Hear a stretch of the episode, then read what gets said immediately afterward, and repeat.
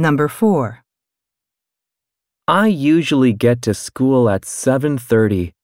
First, I put my textbooks in my locker. Then, I go to the library and study. After that, I wait in the classroom until my teacher comes. Question. What does the boy do first? I usually get to school at 7:30.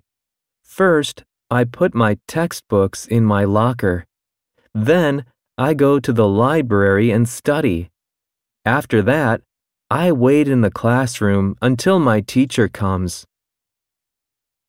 Question. What does the boy do first?